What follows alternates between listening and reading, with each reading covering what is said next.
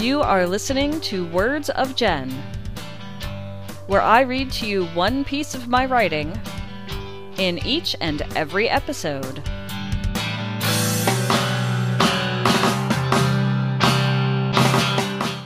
This is Jen, and you are listening to Words of Jen. This is episode 69, and it's been a very long time since I've recorded a Words of Jen episode, and I'm hoping to get back into that through NaPodPoMo 2021, where you ideally post a podcast every day in the month of November.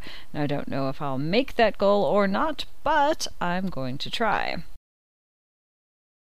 And I've decided to do something just a little bit different than I've done in the past. I found an old handwritten journal from when I was student teaching back in 1997, quite a while ago. All of the students that I could possibly have encountered while I was experiencing student teaching, I'm sure are grown and moved on, and maybe their kids go to those schools. I don't know. But I thought it would be an interesting read. We literally had to sit and write a journal by hand because in 1997 there weren't a lot of computers at schools yet, so we couldn't just do it that way, and we couldn't just email it to our uh, professors who were monitoring us and seeing how we do and all this. So I'm just going to start reading. I'm going to take out names and change them so that nobody can figure out who I'm talking about specifically, just to be kind. And it's kind of got a lot of drama in it here and there. I learned a lot of stuff. So this episode is called Daily Log Student Teaching Meeting. August 18, 1997. Monday. I have decided to start this journal today in order to get into the habit of writing it every day I student teach or every day I do something related to student teaching. Today is an example of the latter. Today, all students in any field who will be student teaching were required to attend a meeting all day.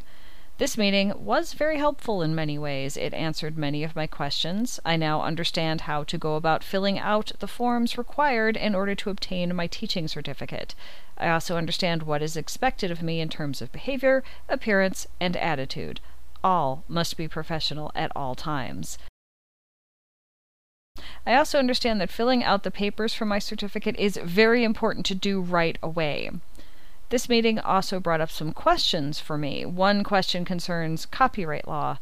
Is it acceptable in terms of copyright law for me to download a Monet or other famous artist's painting off the net for me to use as I write a lesson?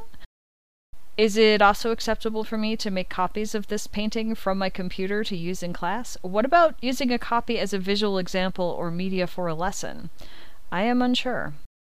My other question is about my first placement. What time do I show up? And at which of the three grade schools? I do not know. To answer these questions, I called L Elementary School and asked some questions. Mr. D was not at the school at the time, but the secretary asked if she could leave him a message with my questions. I am awaiting a return call from him now. I learned that he may be in M Elementary School on Friday if he was following his normal schedule. He also may be back at, at L on Thursday for an in service meeting.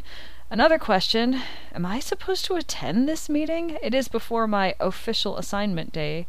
I left a message stating that I was available to attend this meeting if Mr. D wanted me to. I will leave it up to him.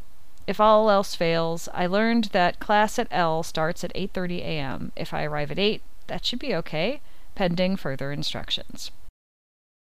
And that's the first page. Well, the, it's not really the first page. I was writing on lined paper with a pen and then later a different pen and then pencils, I think, later on.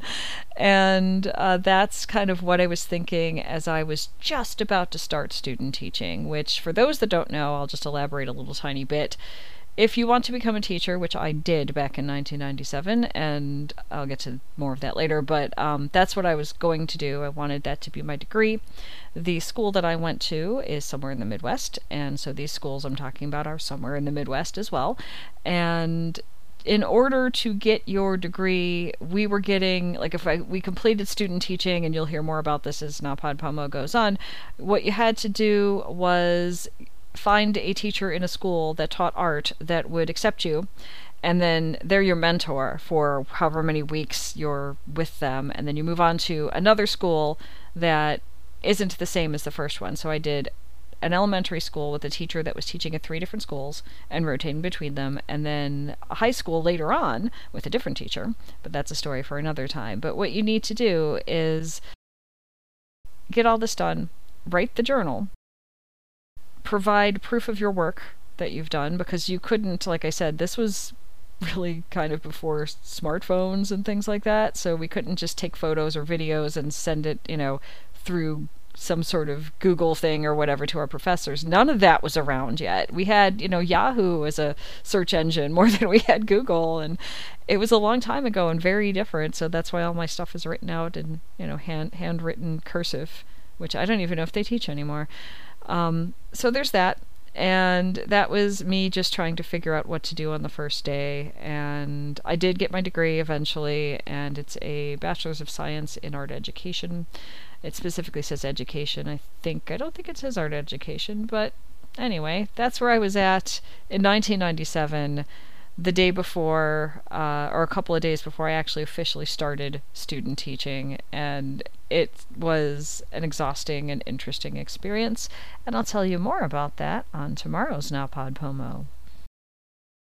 Oh, and one more thing before I stop this recording. The part I was talking about with not understanding what the copyright law was that's because it was 1997 and we just barely were able to get photos on the internet from different places like art museums and, and stuff like that. Most of it was text. Uh, there was not a lot of different colors to use if you wanted to put together a website, but some people did do that. This is before MySpace. I mean, this is like pretty old. I think it's before MySpace. Mm, I'm not too sure, but I, you know, it was before Facebook for sure. It was way before Twitter. Um, so we didn't have like we have today any details. We had no idea what to do. I had one of my professors in college, as I was working towards my student teaching, tell us quite literally to pick a topic or, well, a subject, and it had to be like something physical, something art, and then to literally go online and download and print out not print out. We actually had little like those little floppy disks, you know. Download those images to that and then work them into something that looked like a report sort of thing, iterating off of whatever it was. And I think I picked ceramic teapots at the time and just pulled them all in. And we weren't told that this was not okay because no one knew. Our teachers did not know. They were a lot older than we were, as you would expect in a college or university. And uh, they didn't know what they were doing was kind of sketchy. They really didn't know. So we had to do this assignment in a kind of sketchy way in order to pass. That is not something any teacher today should be telling their students to do. We didn't have any way to link to the website we got it from or who the artist was. We could try to like write something out about it, but it wasn't something that could be easily done at the time, like to put together. So it was kind of a mess. So that's why I was really kind of worried about, you know, what's the copyright law exactly? What am I allowed to use? What am I not allowed to use? And the meeting I was at didn't really clarify that. Didn't really talk about it. I don't think most of the teachers that were there that were trying to tell us, okay, here's what you're going to do, um, I don't think they had any idea. And it's so different today. Like if you're on Twitch, for example, which is some people do art on Twitch. Um, a lot of people play video games and other stuff. But if you're on Twitch and you're using music that you do not own, that you did not make, you can get in trouble on Twitch because of copyright. And there's some music studios, not studios, uh, big music companies that own a bunch of stuff that will come after you if you uh, have used something that they own and will issue a takedown, or Twitch will, and it's very like we know now what you're not allowed to do, but in 1997 this was like early internet. We didn't really know any better, and I I don't remember if I used anything that would have been unacceptable to use today back in 1997 because we really didn't know a lot yet. We really didn't. There wasn't as much information online about copyright as you might see now. So um, that's that was something that I forgot that I was worried about when I was about to start student teaching. So anyway, I will come back tomorrow and I will probably read you two little pieces together because they're kind of short. And hopefully you'll enjoy this, especially if you're a teacher or someone in your life is one. This will kind of show you how it feels or did in 1997.